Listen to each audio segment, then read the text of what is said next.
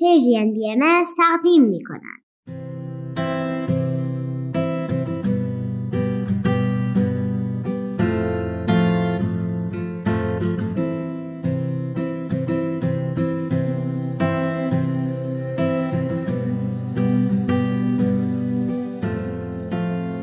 من کیمیا هستم و این سومین قسمت از برنامه دنیای زیبای ماست. بچه های عزیز وقتتون بخیر. امیدوارم حالتون خوب باشه. دنیای ما خیلی بزرگه. بعضی از شما الان ستاره ها رو تو آسمون میبینید و بعضیاتون زیر نور گرم و زیبای خورشید نشستین و به صدای من گوش میدید. راستی اگه تنهایید حتما اعضای خانواده‌تون رو صدا کنین چون قرار دقایق خوبی کنار هم باشیم.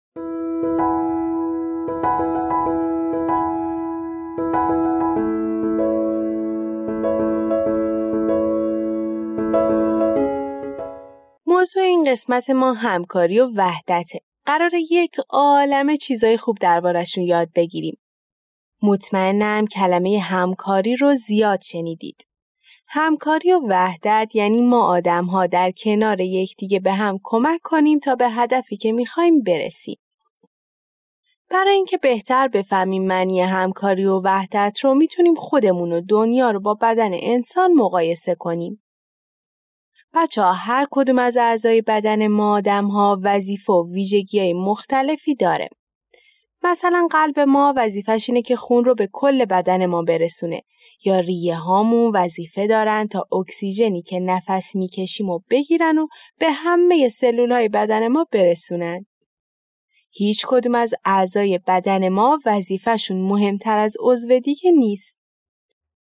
اونا همه یک هدف دارن و با همکاری هم کمک میکنن تا بدن ما شکل بگیره و سالم باشه. دقیقا مثل ما. دنیای ما هم شبیه به بدن انسانه. ما آدم ها هم هر کدوممون تو زندگی وظایف مختلفی داریم و با همکاری و همدلی تلاش میکنیم تا با کمک هم جهان بهتری بسازیم.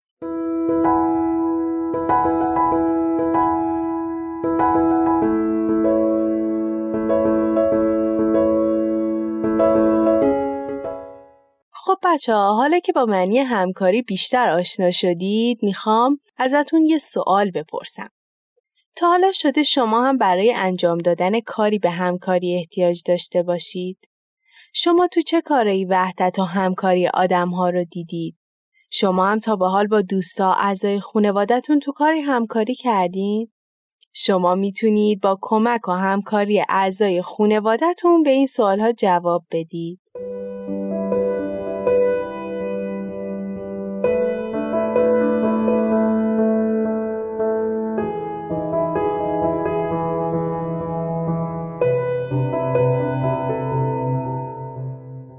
امیدوارم با همکاری هم به سوالها فکر کرده باشید. همه ما آدم‌ها به همکاری و وحدت نیازمندیم. هیچ کس تو دنیا نیست که بتونه بگه هیچ وقت نیاز به همکاری نداشته.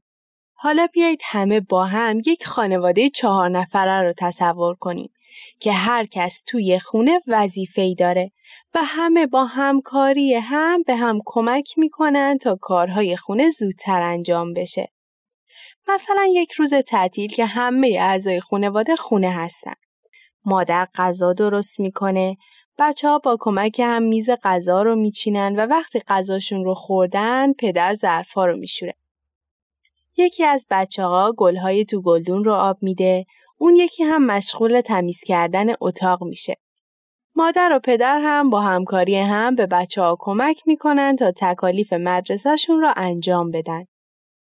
ببینید که چقدر با همکاری همه چیز بهتر میشه؟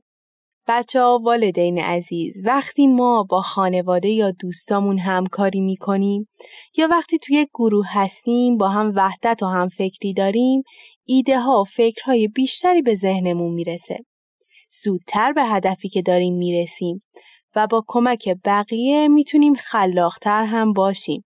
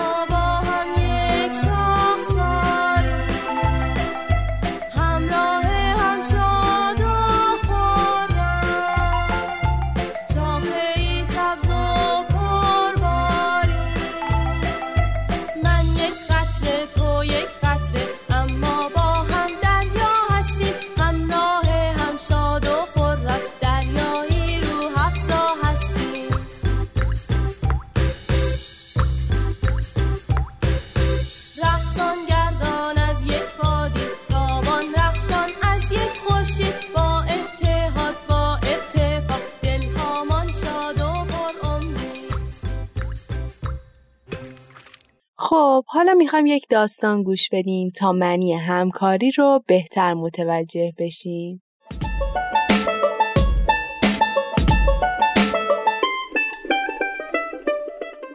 روزی روزگاری دختری بود به نام مایا.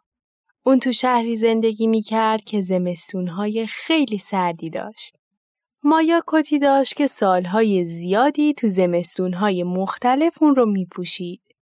برای همین برای زمستون سال دیگه اون کت قدیمی براش کهنه و کوچیک میشد.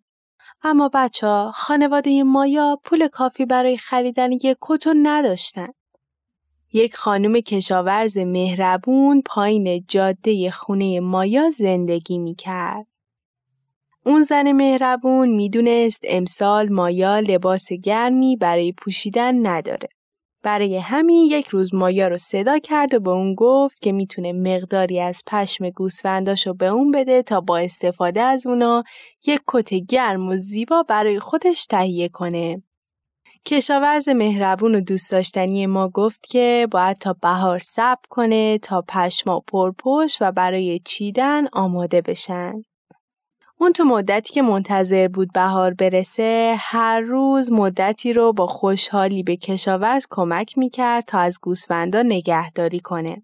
مایا اونقدر مهربون بود که به اونها علف خشک و میوه میداد و حتی براشون آواز میخوند و نوازششون میکرد. بهار که شد کشاورز پشما رو چید و به مایا داد. اون همینطور به مایا یاد داد که چطوری پشما رو صاف کنه. اونا با کمک و همکاری هم پشما رو ریسیدن و تبدیل به نخ کردن. مایا از کشاورز تشکر کرد. اون دلش یک کت رنگی میخواست. برای همین مقداری توت قرمز چید و نخها رو قرمز کرد. بعد از اون به دیدن بافنده رفت و توضیح داد که برای تبدیل شدن نخها به پارچه احتیاج به کمک داره. بافنده مهربون از درست کردن پارچه برای مایا خیلی خوشحال شد. مایای مهربون هم برای اینکه از بافنده تشکر کنه تا وقتی پارچه قرمز دوست داشتنیش آماده بشه، به بافنده کمک کرد تا کارگاهش رو تمیز و مرتب کنه. چند روز بعد خیاط شهر فهمید که مایا یک پارچه پشمی قرمز داره. زمستون تو راه بود و اون از مایا خواست تا بره به دیدنش. خیاط مهربون اندازه گرفت، برید، سنجاق زد و دوخت تا کت آماده شد. مایا کت زیباشو پوشید، عالی شده بود، اون غرق خوشحالی بود. و برای اینکه خیاط رو هم خوشحال کنه همه برگای پاییزی جلوی خیاطی رو جمع کرد. وقتی مایا به خونه رسید، خانواده‌اش به اندازه خودش از دیدن کتش خوشحال شدند. اعضای خانواده تصمیم گرفتن تمام آدم‌های مهربون و دوست داشتنی که به مایا کمک کردند تا یک کت زیبا داشته باشه رو برای صرف یک غذای ساده و خوشمزه دعوت کنند. خانم کشاورز، بافنده و خیاط همگی به خونه مایا اومدن. همه اونها برای اینکه با همکاری همکاری کرده بودن تا مایا برای زمستون یک کت زیبا داشته باشه خیلی خوشحال بودن.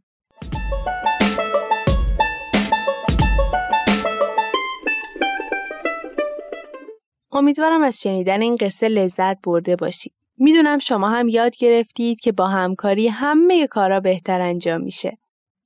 حالا ازتون میخوام شما همراه با اعضای خانواده‌تون یک نقاشی بزرگ دیواری بکشید. موضوع نقاشی یک دنیای صلح‌آمیزه که همه آدما همو دوست دارن و کمک میکنن تا دنیا قشنگتر بشه. شما میتونید از والدینتون بخواین که نقاشیتون رو برای ما ارسال کنن. والدین عزیز، ممنون که با همکاری و همراهی کنار بچه‌ها بودید. با کمک‌های شماست که بچه‌ها همکاری رو یاد می‌گیرن و همیشه برای وحدت در عالم انسانی تلاش می‌کنن. شما می‌تونید نقاشی یا کاردستی بچه‌ها رو در تلگرام برای ما ارسال کنید. همینطور می‌تونید این برنامه رو از تارنما، تلگرام و ساندکلاد پرژن بی ام اس دنبال کنید و از همین راه نظرها و پیشنهاداتتون رو برای ما بفرستید. خب بچه ها، این برنامه هم به پایان رسید. یادتون باشه برای ساختن دنیای زیبا وحدت مهمترین چیزیه که باید داشته باشیم. این شمایید که میتونید همه سیاهی ها و زشتی های دنیا رو مثل یک رنگین کمون زیبا و رنگی کنید. تا برنامه بعد مواظب قلب بزرگ و با ارزشتون باشید. تهیه شده در پرژن بیاموز.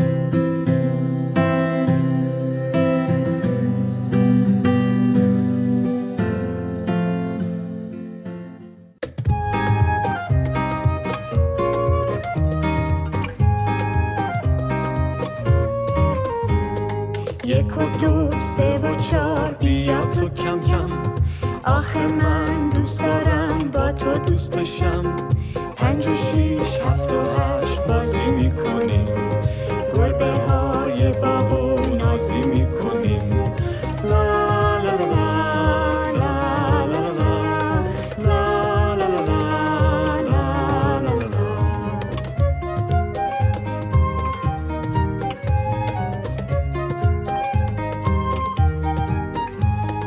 پیش من میمونی با هم میخونیم، شعرهای قشنگو از بر میدونیم. واسه ما بچه ها دنیا قشنگه، تا وقتی میخندیم قصه بیرنگه. لا لا لا لا لا لا لا لا.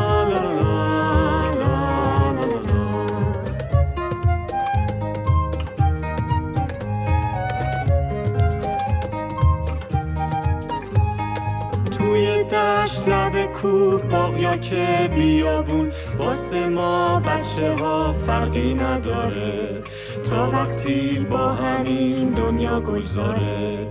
توی حوض با ماهی یا دریای آبی، رودخونه یا بکه خوش میگذرونیم. قدر هم دیگر رو ما خوب میدونیم.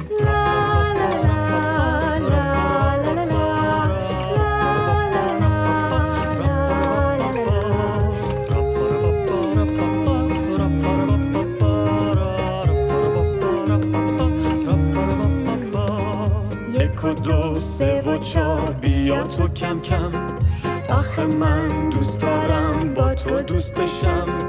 پنج و شیش هفت و هشت بازی میکنیم، گربه های بابا نازی میکنیم. پرژن بی ام اس تقدیم میکند. مداد نارنجی.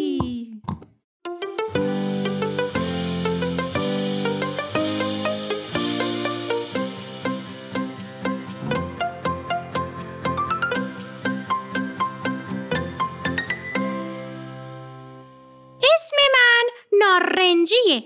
متین منو خیلی دوست داره چون من رنگ موهاشم. موهای متینم مثل من نارنجیه. هر روز کلی وقت با هم میگذرونیم، با هم بازی میکنیم، نقاشی میکنیم. راستی بچه ها، من خودمو معرفی نکردم. من مداد متینم، رنگم نارنجیه و توی جبهه مداد رنگی ها زندگی میکنم. با همه مداد رنگی های دیگه هم رفیقیم. همیشه با همکاری بقیه مدادا شکلای مختلف درست میکنیم. متین عاشق نقاشیه، هر روز یه عالمه نقاشی میکشه. منم تصمیم گرفتم که براتون از متین و نقاشیش صحبت کنم.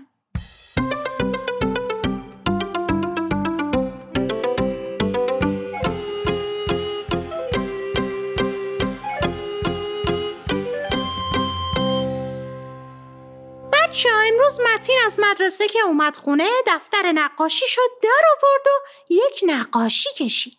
توی نقاشیش خودشو کشیده بود، حیات مدرسه‌شونو کشیده بود، دوستشو کشیده بود که به نظر میاد رو زمین نشسته و گریه میکنه. خانم معلم مدرسه‌شونو کشیده بود. شما باید بدونین که همه نقاشی‌های متین یک داستانی داره. داستان این نقاشی میدونین چی بود؟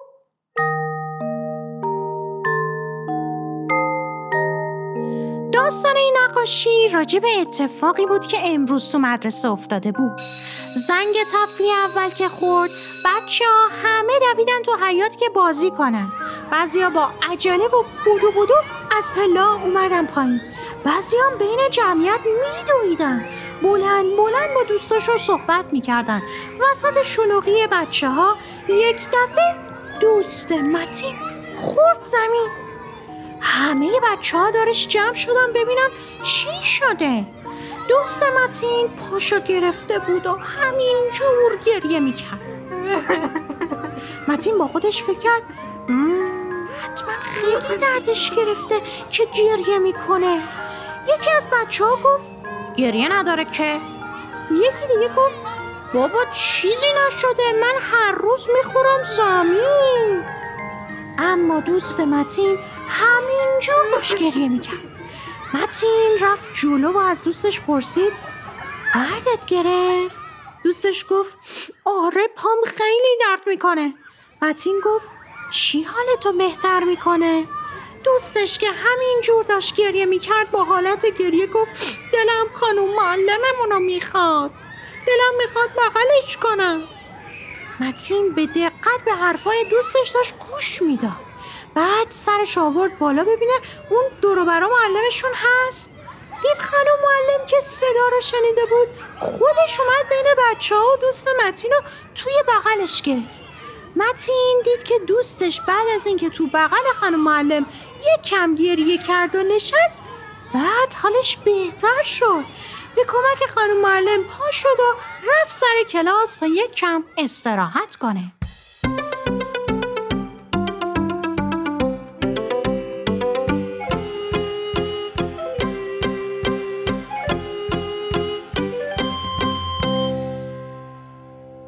متین امروز یک چیز جالبی فهمیده، یک چیز تازه یاد گرفته.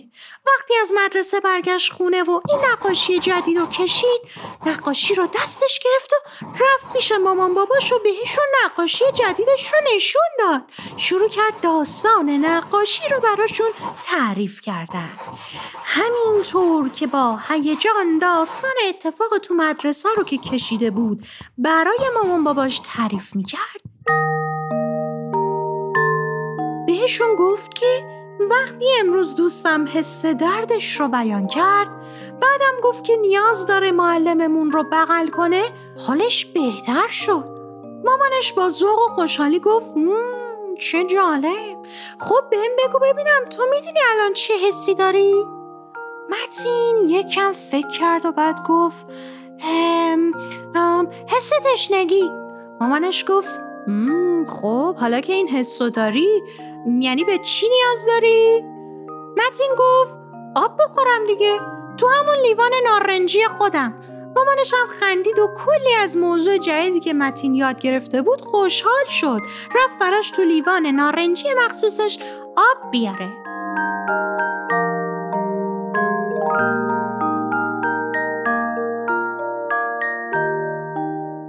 خب بچه ها، شما تا حالا فکر کردین وقتی حس ناراحتی دارین به چی چی نیاز دارین؟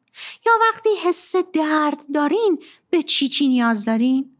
خب میخواین الان بهش فکر کنیم؟ رفقا، من براتون یک جدول کشیدم و توش چند تا سوال نوشتم. ببینین میتونین سوالاشو حل کنین؟ عکس چند نفر رو کشیدم که هر کدومشون یه حسی دارن. شما بگین به نظرتون چه نیازی دارن؟ اگر هم دوست دارین میتونین جواباتون رو برای من بفرستین.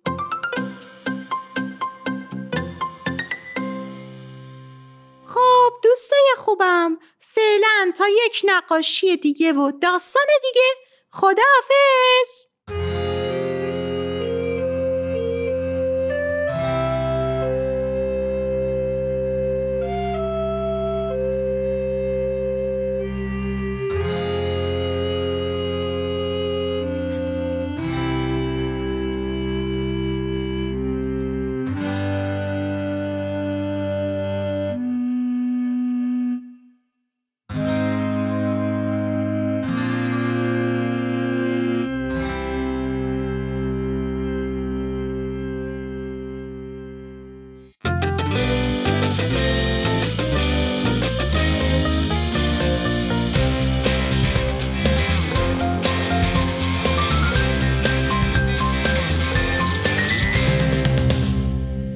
به پادکست مداد نارنجی فرزندم خوش اومدین.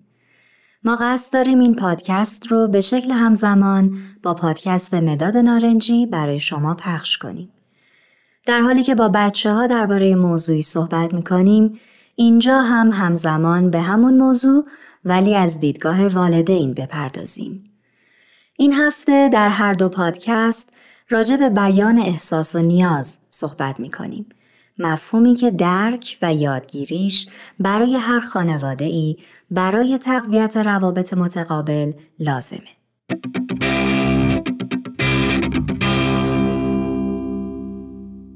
مجموعه احساساتی که ما معمولاً میشناسیم و از اون در صحبتامون استفاده میکنیم خیلی محدوده.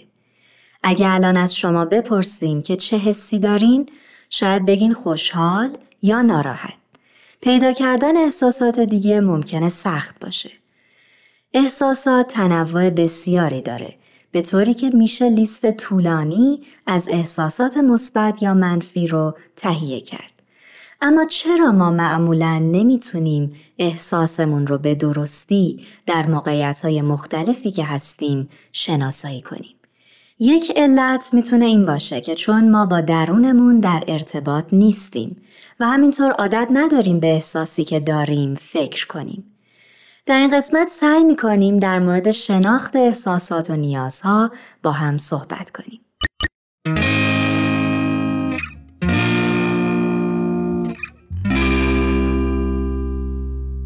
دنیای امروز فرصت فکر کردن و بررسی کردن رو از آدمها گرفته. میزان سرعت کارها و اطلاعاتی که دریافت می‌کنیم اینقدر بالاست که وقت نمی‌کنیم احساسات و نیازهامون رو شناسایی کنیم. مخصوصاً این روزها که اخبار ناگوار زیادی می‌شنویم. همه اطلاعاتی که ما در معرضش هستیم از جمله رسانه‌ها و اطرافیان و غیره در ما احساساتی به وجود میارن.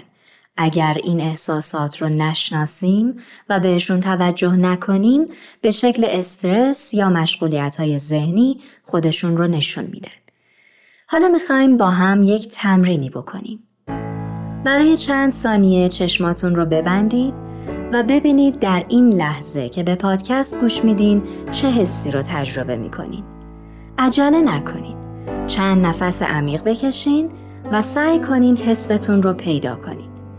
اگر دوست داشتین میتونین از لیست احساساتی که براتون در توضیحات پادکست گذاشتیم هم استفاده کنین. این لیست کمک میکنه که بعضی از اسامی احساسات رو که ممکنه به یاد نیاریم از این طریق پیدا کنیم.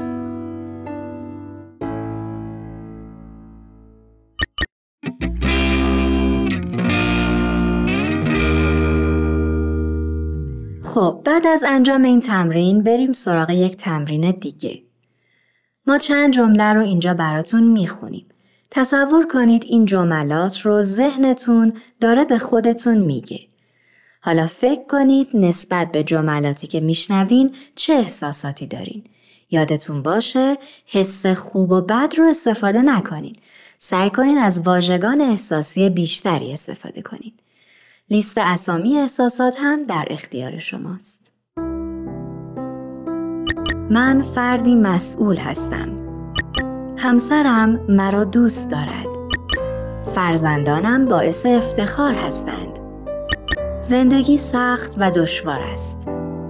روزهای سخت تمام می شود. امیدواری مهمترین صفت انسان است.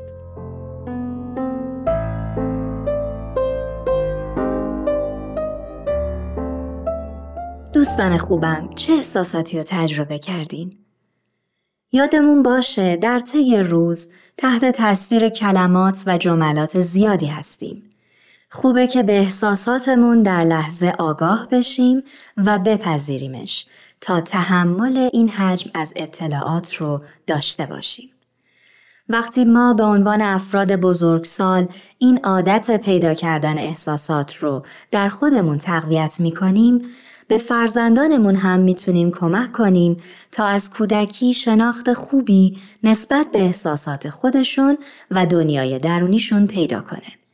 میتونیم از طریق سوال کردن به بچه‌ها کمک کنیم که حسی رو که در لحظه دارن شناسایی کنن.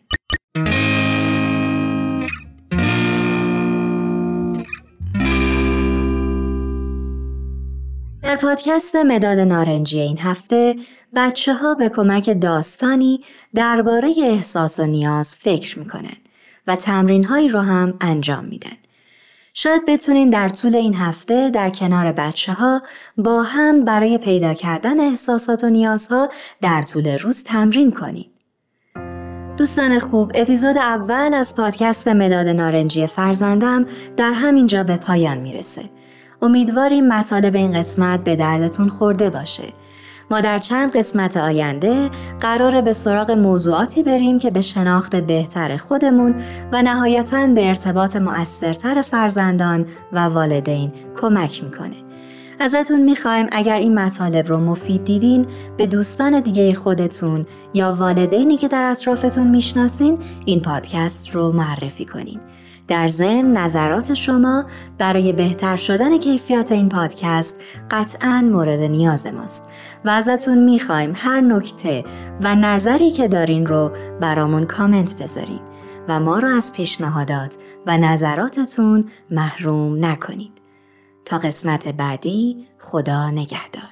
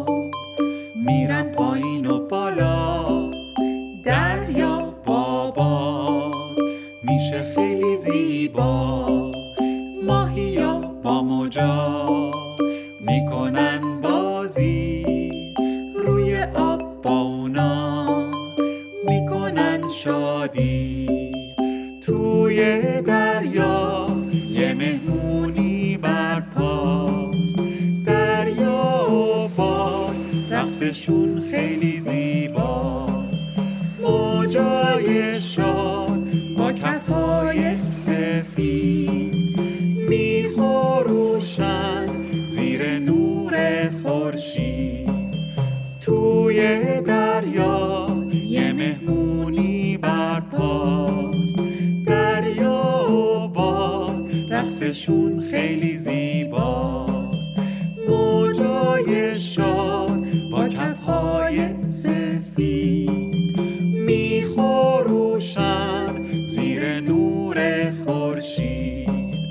موجا روی آب میرن پایین و بالا، دریا با باد میشه خیلی زیبا.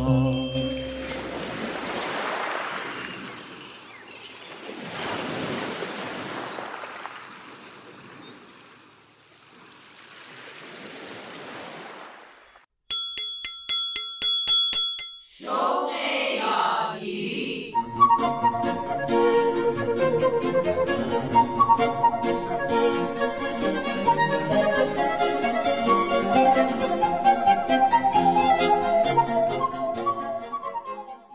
دوستان سلام، رامان شکیب هستم و شما شنونده نهمین برنامه شوق یادگیری از رادیو پیام دوست هستید.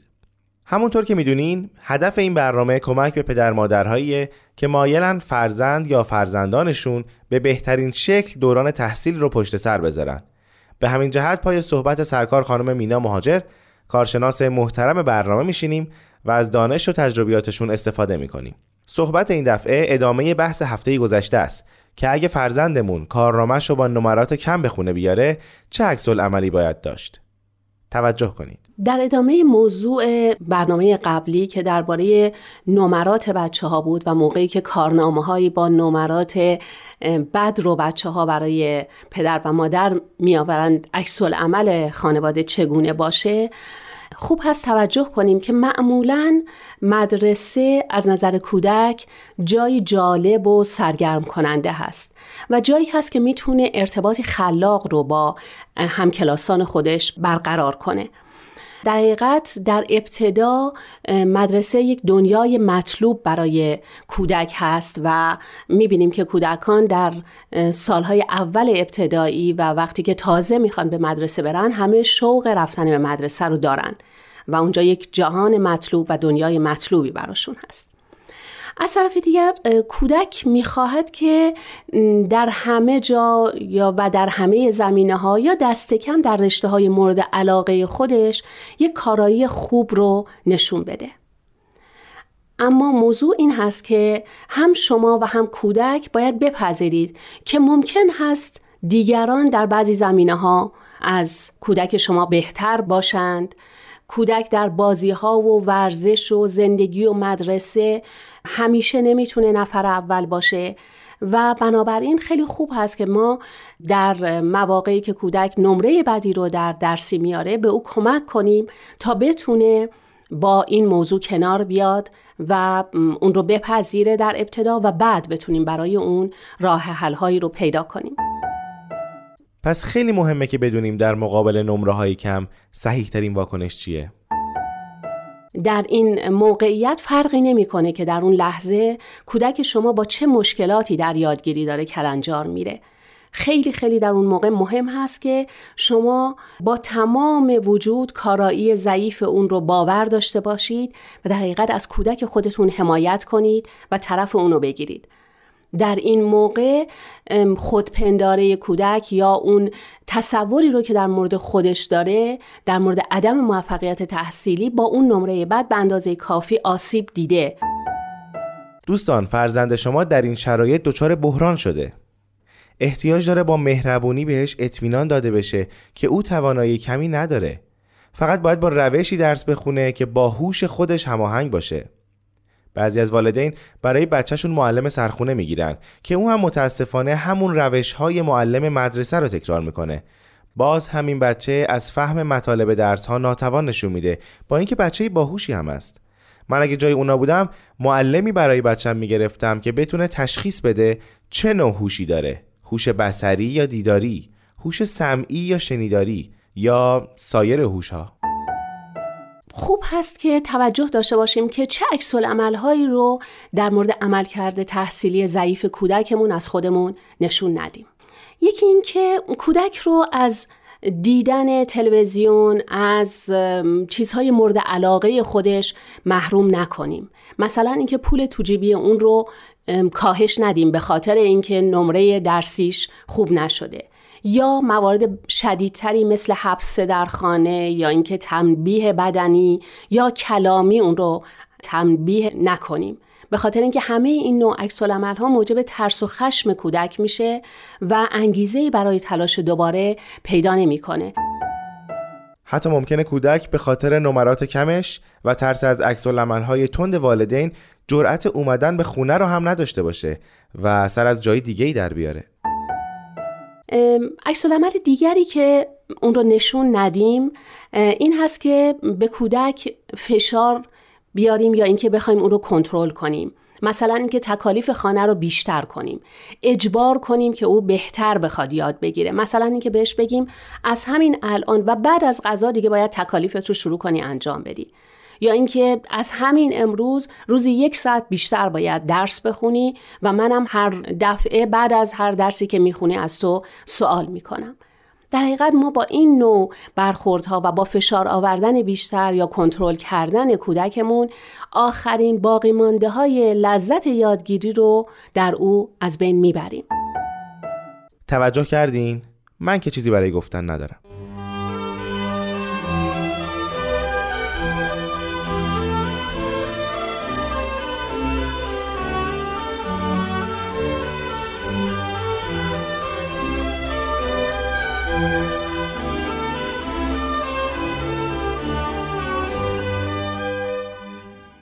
عکس‌العمل منفی دیگری که ممکنه نشون بدیم این هست که کارایی ضعیف او رو به عنوان یک تراژدی وحشتناک در بیاریم، یا اینکه کودک را از آینده منفی و نامناسبی که پیدا خواهد کرد در اثر ضعف تحصیلی بترسونیم.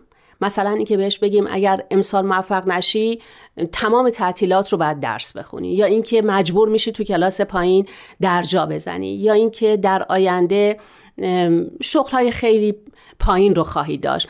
حالا کلمات نامناسبی که البته اصلا نباید بگیم چون هر شغلی ارزش خودش رو داره، ولی چیزهایی هست که والدین گاهی اوقات به کار میبرن و فکر میکنن که این موضوع در کودکشون انگیزه برای تحصیل ایجاد میکنه. اصلاً و ابداً هیچ انگیزه ایجاد نمیکنه. از تحقیر جداً باید پرهیز کرد که نتیجه منفی میده. نمره پایین یا ضعف تحصیلی یا کم شدن کارایی فرزند شما معلول هست و علتهایی به وجود آورنده اون هستند. علتها رو بشناسیم. یک نمره بد میتونه دلایل زیادی داشته باشه و ارزش این رو داره که شما به عنوان والدین با یک دید روشن به تحلیل اون بپردازید. قبل از اینکه با کودک در این مورد بخواید صحبت کنید، بهتر است که پیش خودتون به این موضوعات فکر کنید.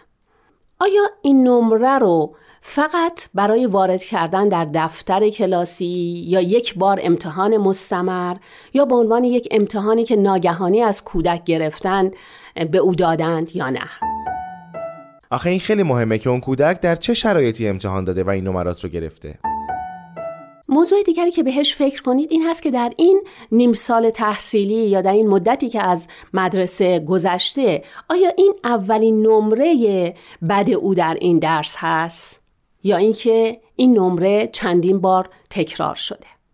موضوع دیگری که بهش فکر کنید این هست که آیا توقع شما خیلی بالا نیست؟ فکر کنید که شاید توقع من از فرزندم خیلی بالا هست.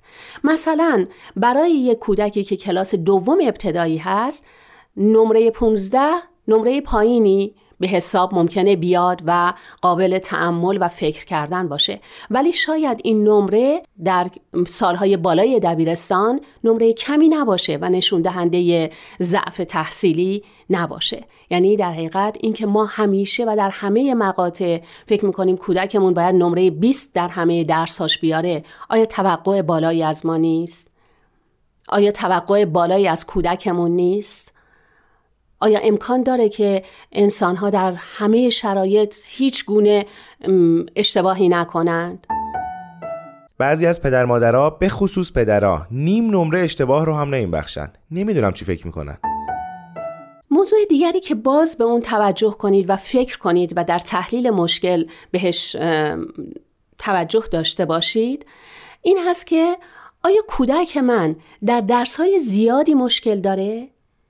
یا اینکه در واقع کارایی اون روی هم رفته و سرجم در دروس مختلف خوب یا کافی هست. و اگر با تحلیل هایی که انجام میدید و تفکری که در مورد موضوع میکنید متوجه شدید که این نمره بد یک کمی مشکل آفرین هست و موضوع خیلی مهمی نیست، درباره اون با کودکتون صحبت نکنید. معمولاً کودک خودش به قدر کافی انگیزه داره و میل به یادگیری و بازدهی داره که دفعه بعد بهتر عمل کنه. یعنی اگر ما شرایط روانی مناسبی رو برای اون ایجاد کنیم و انگیزه های کافی رو بتونیم به کودکمون بدیم، در حقیقت اون خودش این انگیزه رو پیدا میکنه که در دفعه بعد خوب عمل کنه.